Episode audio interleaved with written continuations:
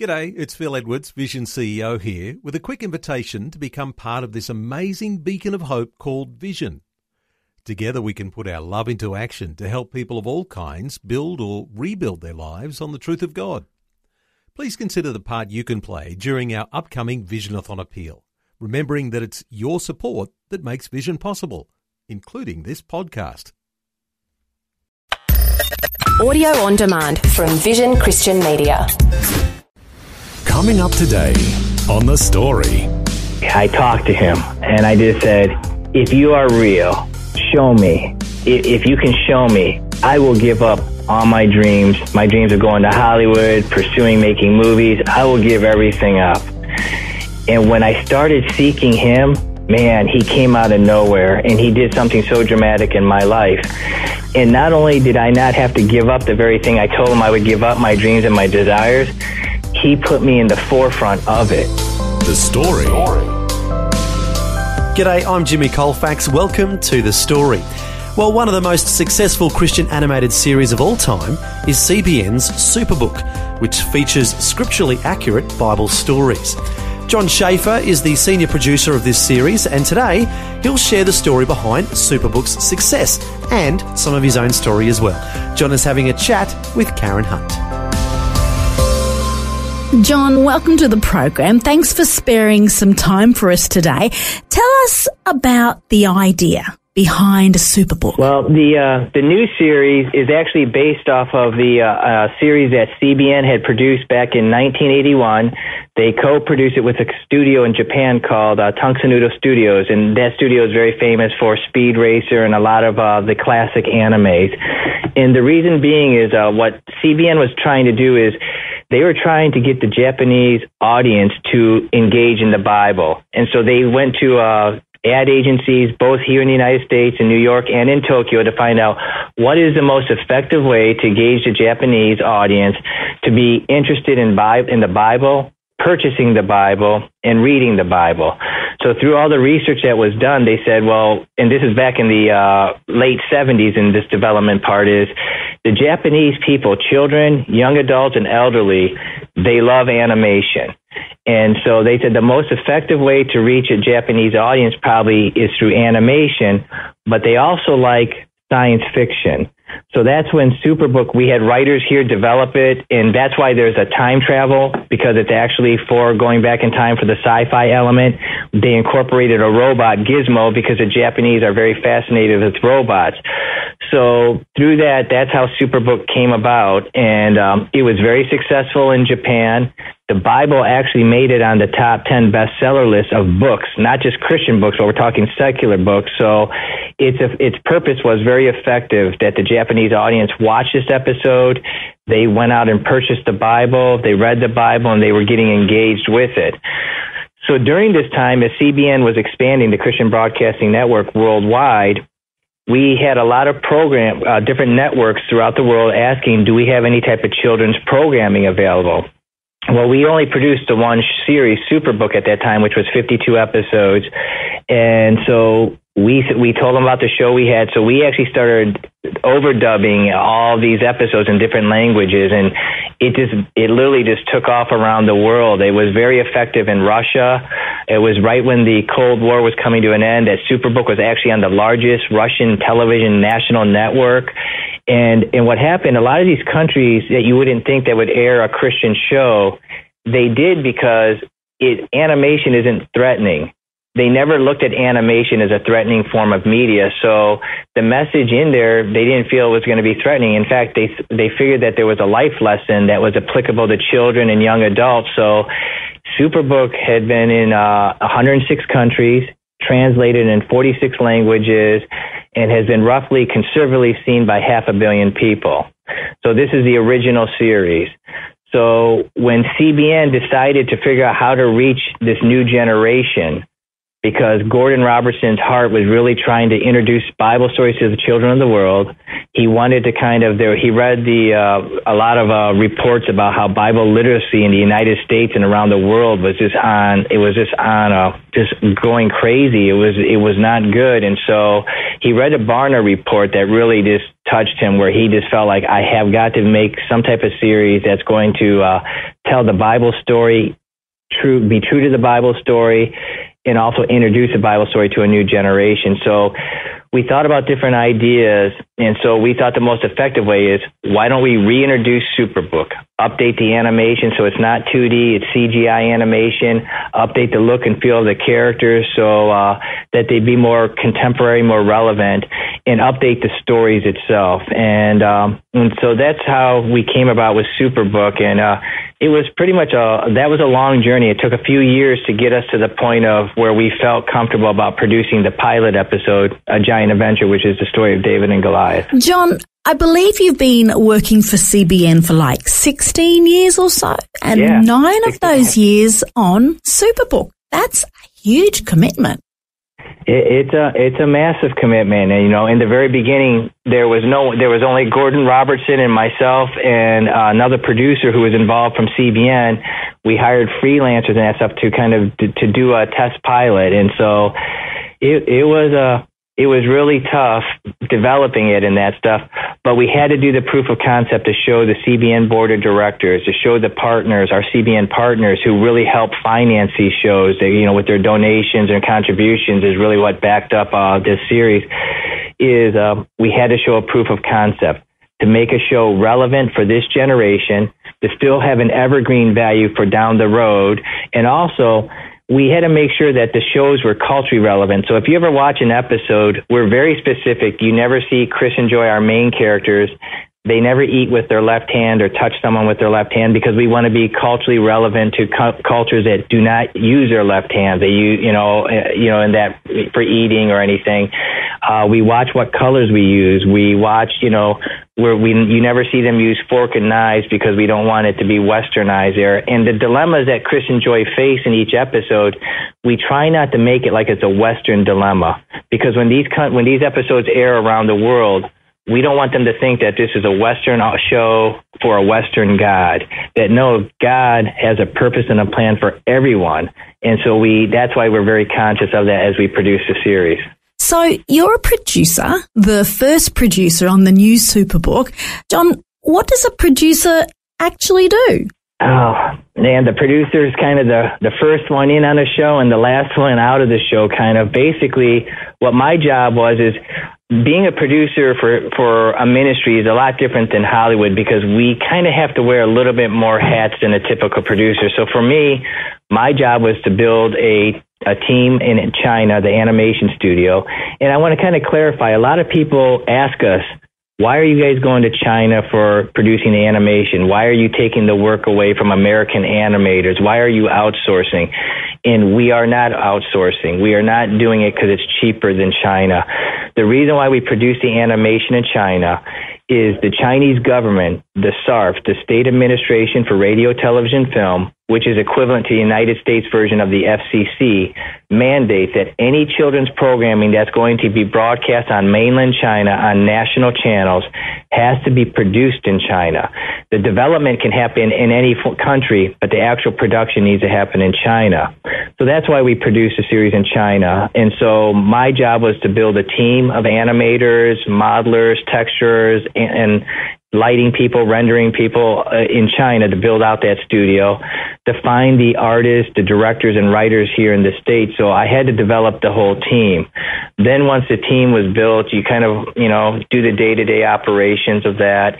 But also, my background was is I worked in special effects. I also actually was an animator, an editor, a designer. So I actually contribute to doing reviewing all the artwork and and actually working on some stuff, designing effects and that stuff for the pilot episode and that. So my background of production kind of rolled in there. So I'm a different type of producer because I can I kind of actually do the actual work itself.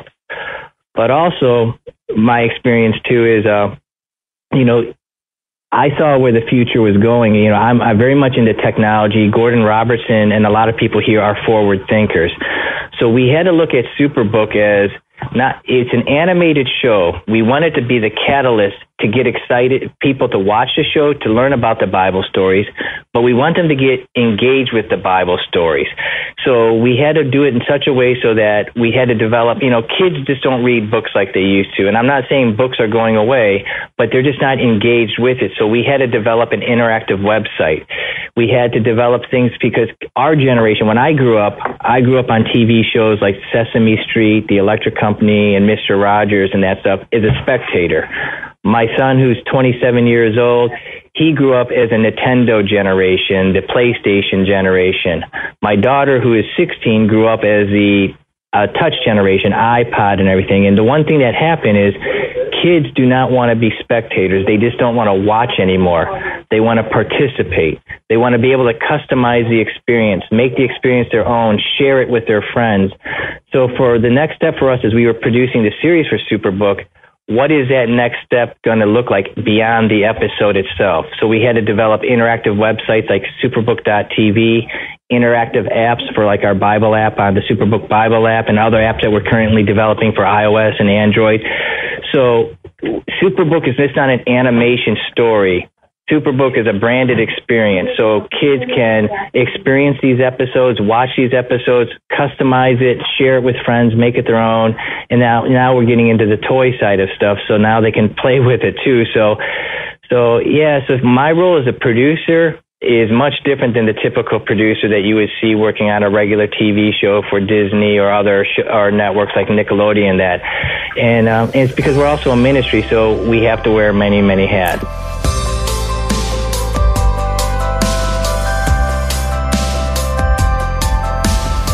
You're listening to The Story. Today, Karen Hunt is chatting with John Schafer, who's the senior producer of one of the most successful Christian animated series of all time, CBN's Superbook, which features scripturally accurate Bible stories. We'll hear more of the story behind Superbook and more of John's personal story when we return. The Story. If this program has highlighted something you'd like prayer for, we'd love to pray for you. Call 1 800 Pray For Me. That's 1 800 772 936. It's a free call. Or text 0401 132 888. Hi, I'm Jimmy Colfax, and this is The Story. We're back with more of Karen Hunt chatting with John Schafer, who's the senior producer of CBN's Superbook animated series. John's sharing the story behind Superbook's success and some of his own story as well. I imagine there must be real pressure on you as a Christian in an industry which is actually pretty resolutely non-Christian. Do you feel that pressure much? You know, uh, I, I guess for me myself, I, I never did because I think I, you know, my testimony, which is is far too long to get involved with, but I had went through something so traumatic, and then God had done something so dramatic to recover me, to help me.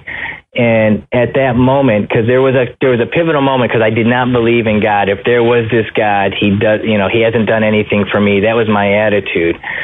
But there was a moment, you know, I told this God one day. I talked to Him, and I just said, "If you are real, you know, show me." you know, and if, if you are real, you know, if, if you can show me, I will give up all my dreams. My dreams of going to Hollywood, pursuing making movies. I will give everything up. And he didn't show me that day, that moment, the next day, or the next week. But what happened, there was a change in my heart to want to learn about him. And when I started seeking him, man, he came out of nowhere and he did something so dramatic in my life. And not only did I not have to give up the very thing I told him I would give up, my dreams and my desires, he put me in the forefront of it. And so I had always been proud to be a Christian. When I when I go to studios, secular studios like Lionsgate, when they're presenting Superbook for distribution, and that I actually ask them if it's okay if I open up in prayer. These are studios, mainline studios, and you know what? Not one single person ever said no. And the one thing is, is when you pray, sometimes God will direct you to pray specifically over someone in that meeting. And I have done that, and you can see how God has touched them. And the one thing that's been really cool is most people in the studio in the Hollywood sector, they look at you and say, we change a frozen perception of what they think of Christians. They think of Christian as some right wing radical group that's Bible thumper and we just, we, we, we ban everything. And when they saw how we were and realized, man, they're just like us, but they see things and do things differently than us and that. So I, ne- I never had that type of stress of interacting with the, the, the Hollywood side of stuff or the, or the secular side because God has always given me great favor and an opportunity. And every time, every time you meet with someone, it is an opportunity.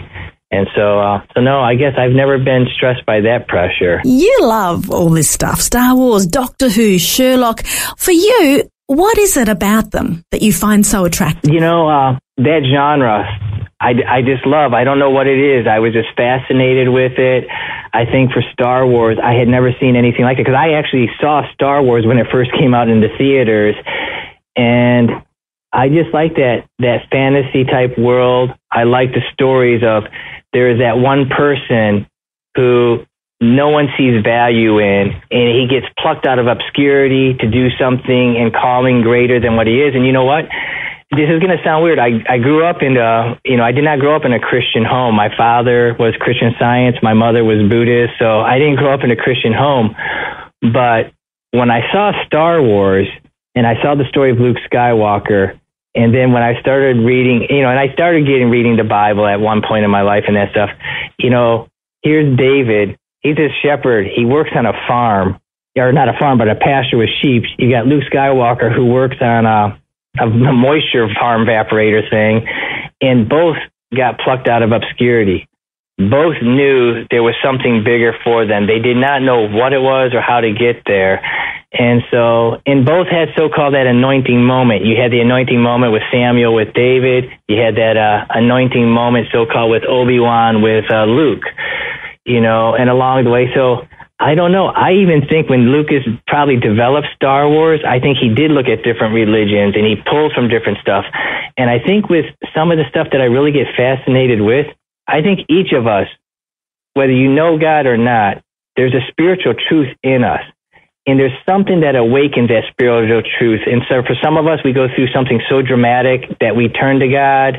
Others, you know, and so I think in some of these storytelling, there is a spiritual truth that kind of gets you excited and, and, you know, you're just seeing it in a different format. And so I think, you know, Star Wars really did it for me. But the genre, I think there's just something about it for me that there's a spiritual truth that resonates within the storytelling and you know and then just the excitement of the, everything around it. So the you know the visuals and all that. Do you think that that interest in technology and science fiction was behind your decision to join the US Air Force? Because you served there for a while yeah, didn't you? actually when I went into US Air Force uh, I originally wanted to go to a division called Combat Camera. That's a division that actually makes movies and, and a lot of video productions. And it, and it was called Combat Camera. The Air Force never went into combat that way, but that was the name of the division. I had taken all my tests and everything for that. And believe it or not, the career field I got, I scored so high in science and math, which blew my mind. And because I had a good record, no police issues and that stuff, I actually went in to work on the ICBM weapon system. I worked on the Minuteman III nuclear missiles, the interballistic continental ballistic missiles.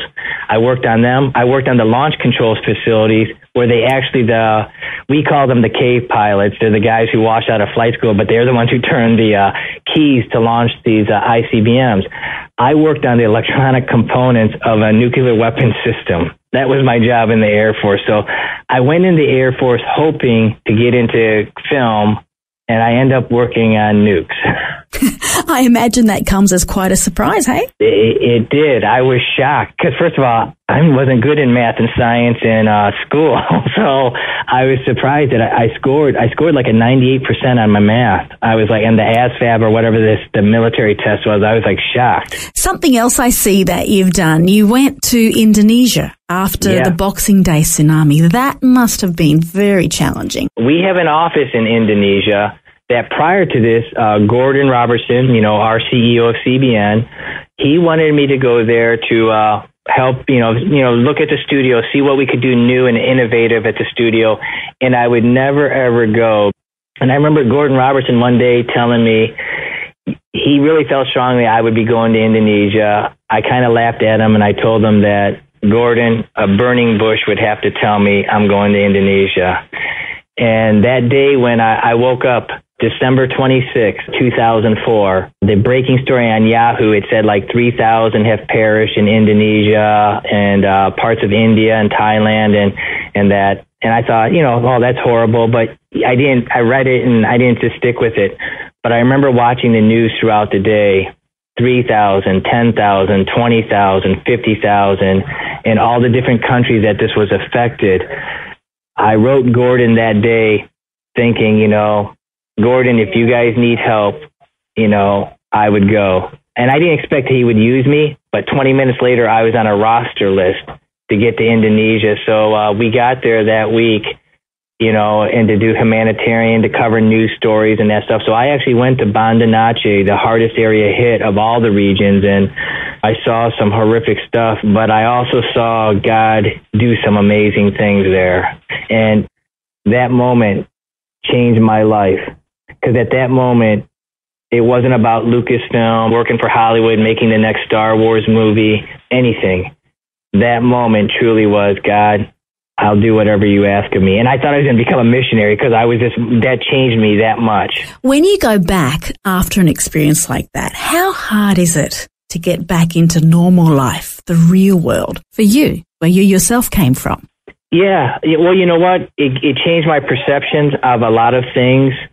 And so I think for me, it was a good thing that that happened for me it was horrible that what happened, but to find out the value of quality of life, the true value of what we do and why we do what we do. I mean, when you see 10, 20,000 corpses piled up and you look at that and you realize, man, there's like a 99.9999 chance that these people knew nothing of Jesus, was never exposed to the gospel. And at that moment you want to reach the world. You're on you now know that why you do what you do.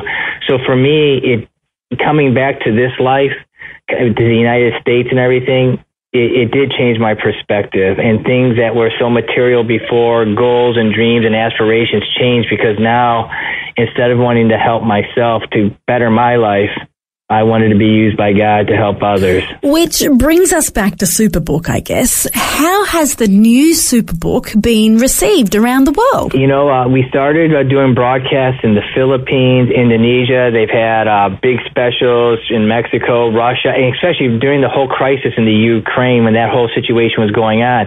Superbook was being in, being shown in 400 different cities at that time, and we work around the clock on Superbook literally the team here works so hard and they make a lot of sacrifices with their family. But when we see these testimonies, we see letters that are written, we see people write on the Facebook walls around the world and that stuff. That changes us. And and to kind of give you a background of a lot of the people who work in this department, they work for major studios. The one thing is that they love what they did in the industry. They worked on some of the coolest movies and they're so proud of and but they feel their most effective work they're doing is what they do for Superbook. You know, and it's because it's changing people's lives. People are making decisions every day. And when we see how many people are praying the prayer of salvation through the website and going through the gospel presentation or through our Bible app, we are totally humbled by that. We're humbled. Biggest thing is because God is using us to tell these his stories. And that is humbling. He's giving us the tools, the talent, and everything to do with what we do. But man, to think about it, that God, the Almighty, would choose any one of us to do something to reach people around the world, that is really humbling. And so it, has been a cool thing seeing all these testimonies and all these children and young adults and even adults come to come to know the Lord or rededicate their lives, you know. And the stuff that touches me the most is when you hear stories about I watched a Daniel episode, and when Daniel taught Joy how to pray, I learned how to pray, and I pray now every night that God would heal my mom of cancer. our shows are even teaching people how to pray and to realize that they can talk to God right there. So it, it is, it's a humbling and it's an awesome experience. John Schafer, it's been an absolute pleasure to speak with you today. I wish you well with all your endeavours. Thank you so much for your No, time. thank you. That was Karen Hunt chatting with John Schafer, who's the senior producer of one of the most successful Christian animated series of all time, CBN's Superbook, which features scripturally accurate Bible stories. To learn more about Superbook and how you can view the series, go to our Vision Christian store at store.vision.org.au. Once again, that's store.vision.org.au. While there, just type in Superbook and you'll see what's available. Finally, in honour of all the creative work that went into making the Superbook series, we'll end today with these verses from the Bible about doing creative work for the Lord. Whatever you do, work at it with all your heart as working for the Lord, not for human masters. For we are God's handiwork, created in Christ Jesus to do good works, which God prepared in advance for us to do. Well, thanks for joining us for John Schafer's story and the story behind Superbook. Until next time, I'm Jimmy Colfax, encouraging you to share your story with someone today. Next time on The Story. I know that God can put a gift and a call on anybody's life, and we just have to hear the call. Is really it's like one of my songs called "Heed the Call." It's we have to hear the call, and that's often been, as I've reflected back through many trials, tribulations, and and victories and great times. I have looked back and said, "Lord, what next?" And I hear the Lord saying, "Dan, I'm going to use you in music and evangelism." Dan Vogler is a country music singer and a rural chaplain who gets around and does music and evangelism in some of the most far flung places of Australia. We'll hear Dan's story and some of his music next time. The Story. Just another way Vision is connecting faith to life. This program is a production of Vision Christian Media. To find out more about us, see vision.org.au.